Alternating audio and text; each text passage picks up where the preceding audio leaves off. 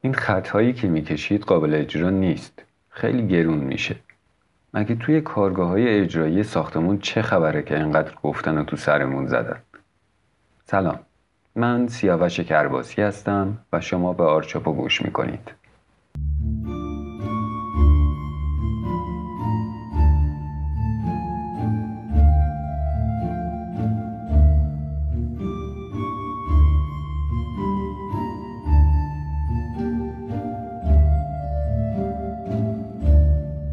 توی این قسمت کلیاتی رو درباره فعالیت هایی که توی کارگاه ساختمانی انجام میشه و باید بشه رو توضیح میدم.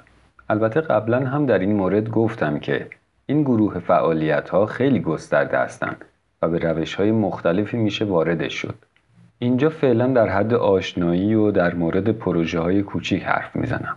امیدوارم که در آینده در مورد پروژه های بزرگتر بتونم با افراد متخصص در این رابطه صحبت کنم تا همگی از تجربیات و دانش اونها هم بهرهمند بشیم. اما برگردیم بر سر موضوع کارگاه. یک کارگاه ساختمانی نیاز به مدیر پروژه مجری پیمانکار داره.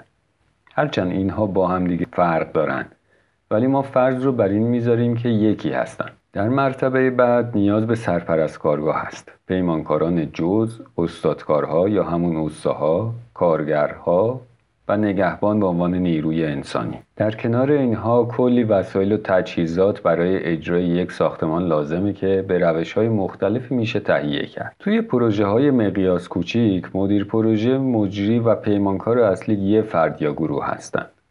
مسئولیتش رو قبلا توضیح دادم که شامل مدیریت مالی و زمانی پروژه، استخدام پیمانکاران جز و ارتباط با کارفرما و تهیه گزارش از ساختمونه. مجری ساختمان های کوچیک معمولا بر اساس درصد کل هزینه های ساخت بنا با یا بدون مصالح با کارفرما قراردادی رو امضا می‌کنه. میزان این درصد بدون مصالح بیشتر و با مصالح کمتره. اصلا با و بدون مصالح یعنی چی؟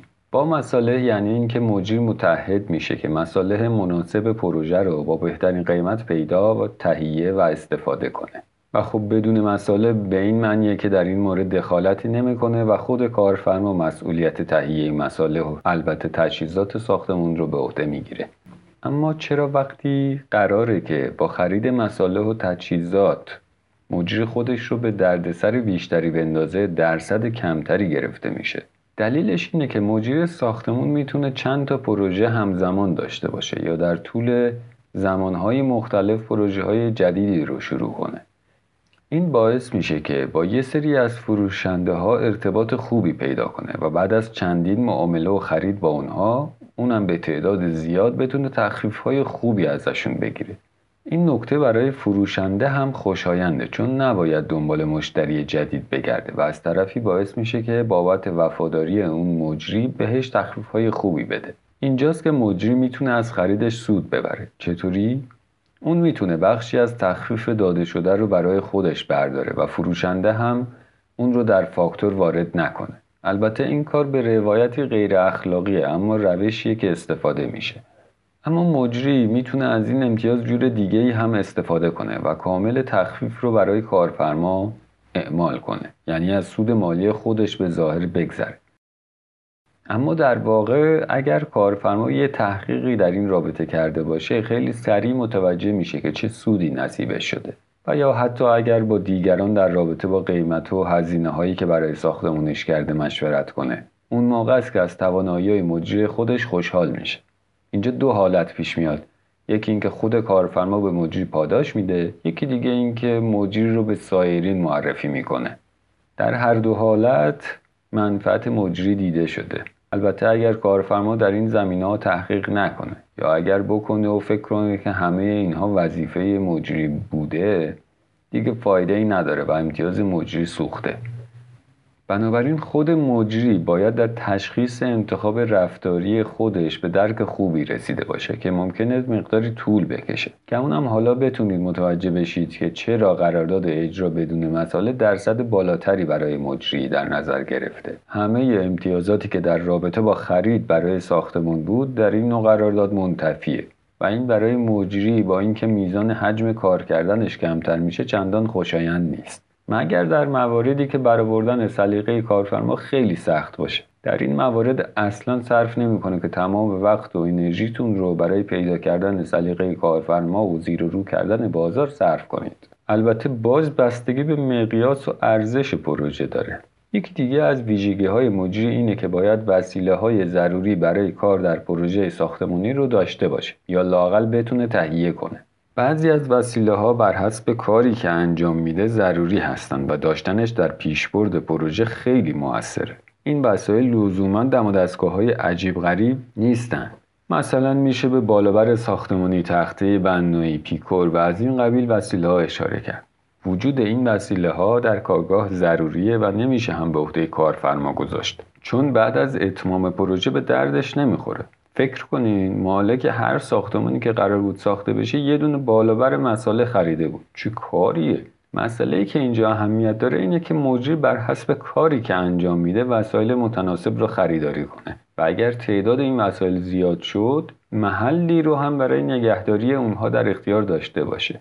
مثلا یه انبار رو برای مدت زیادی اجاره کنه. در این حال خیلی از وسایل ساختمانی رو میشه کرایه و اجاره کرد. یه سری مغازه تحت این عنوان وجود دارند و تقریبا همه چی رو میشه گیر آورد اما اینکه چه کیفیتی دارند یه مقدار مسئله ساز میشه و اینکه در هر صورت مسئولیت وسایل یه نفر دیگه به عهده مجری میفته و معلوم نیست چه بلایی سرش میاد. گاهی هزینه تعمیر یه دستگاه خیلی بالاست و اگر قابل تعمیر نباشه هم که باید مبلغ خرید نوش رو پرداخت کرد. ولی خب همونجوری که گفتم تقریبا همه چیز رو میشه اجاره کرد و این کمک بزرگی فقط باید محل هایی که این وسایل رو اجاره میدن پیدا کرد.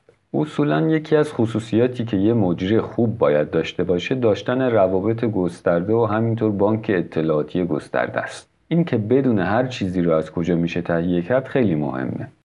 حتی گاهی صرفا وقت مجری به این میگذره که منابع مورد نیازش رو در یک منطقه پیدا کنه.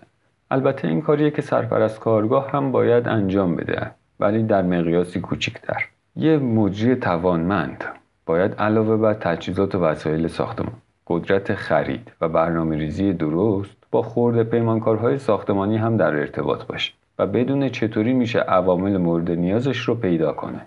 این کار در شروع یه مقداری طول می‌کشه و حالات آزمون و خطایی داره مگر اینکه از بانک اطلاعاتی یه نفر دیگه استفاده بشه. اما به مرور زمان فرد صاحب لیستی از افراد با تخصصهای مختلف میشه که می‌تونه در زمانهای مورد نیاز از اونها استفاده کنه. اصطلاحا میگیم مجری داره اکیپ میشه. حفظ این گروه وابسته به اینه که مجری بتونه به طور پیوسته عواملش رو سر کار بفرسته. اگر نتونه تداوم کار رو حفظ کنه کم کم گروه از هم میپاشه و باید به فکر نیروهای جدید بود.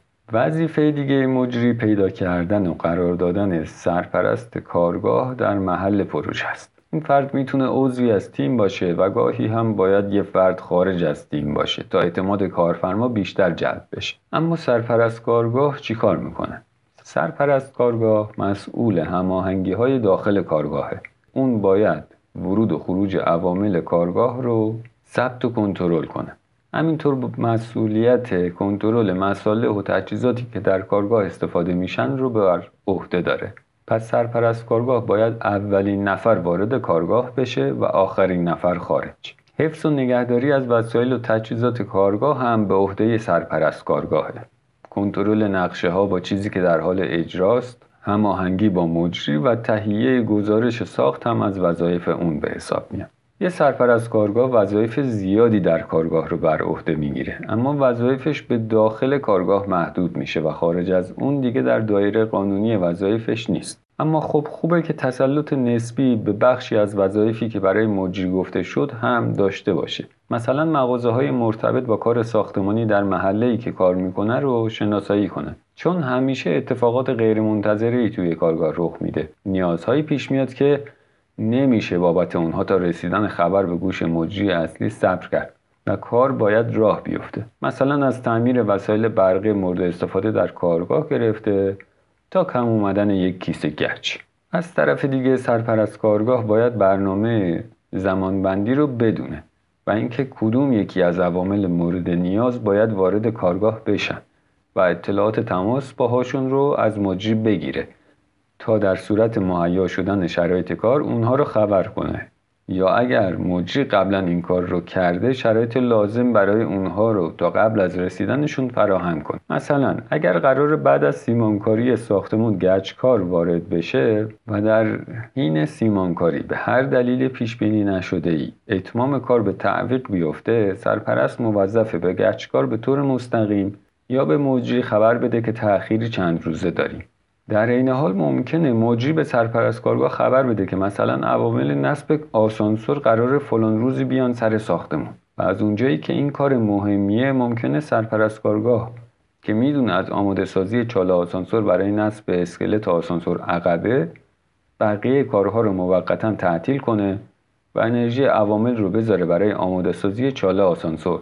تا قبل از ورود تیم نصب. پس نبز کارگاه دست سرپرست کارگاهه و باید کنترل امور دستش باشه. حالا همه اینها رو گفتم ولی نگفتم که چرا اینقدر کارگاه ساختمانی و اجرا رو توی سر طراح می‌زنن. تا اینجا مشخص شد مسئولیت های کارگاه به طور کلی چیا هستن.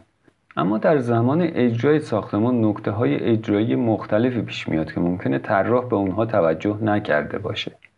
یا به نکات اجراییش توجه کرده ولی به میزان هزینه های تحمیلیش نه. جابجا کردن یک خط توی نرم افزار کار نسبتا آسونیه. ولی همون خط رو در واقعیت روی هوا نگه داشتن به این سادگی نیست. مساله رو به یه مدل نرم افزاری دادن آسونه. اما بند کردن سنگ آجر زیر سقف انقدر که به نظر میاد آسون نیست. ممکنه گذاشتن سنگ و کاشی اسلب قشنگ باشه. اما این کار از هر لحاظی هزینه چند برابری برای کارفرما داره. و از این قبیل مسائلی که باعث اختلاف بین مجریان و طراحان شده. گاهی هم پیش میاد که ها یادشون میره مثلا از فلان نقطه‌ای که تأسیسات رو رد کردن یا در نظر گرفتن یه تیر سی سانتی مزاحمه و نمی‌ذاره که اون تأسیسات مورد نظر نصب بشه. از این موارد هم زیاد پیش میاد. خب یه طراح باید دید اجرایی داشته باشه و از لحاظ آکادمیک به کار اجرا هم مسلط باشه. ولی دیگه لازم نیست عوامل اجرا رو بشناسه. و این نوع اطلاعات رو هم می‌تونه در حین بازدید از ساختمون ها یا نظرت هایی که انجام میده به مرور کسب کنه. خب با اینکه مسائل مرتبط با کارگاه خیلی گسترده تر از این چند دقیقه ای هست که صحبت شد ولی این قسمت رو همینجا تمام می‌کنم. و بعدا به صورت موردی بیشتر در زمینه اجرا صحبت می‌کنم. امیدوارم شنیدن این قسمت برای شما مفید بوده باشه و اگر اینطوره شنیدنش رو به دیگران هم توصیه کنید. ممنون که من را همراهی می‌کنید. تندرست و سلامت باشید و تا قسمت بعد بدرود.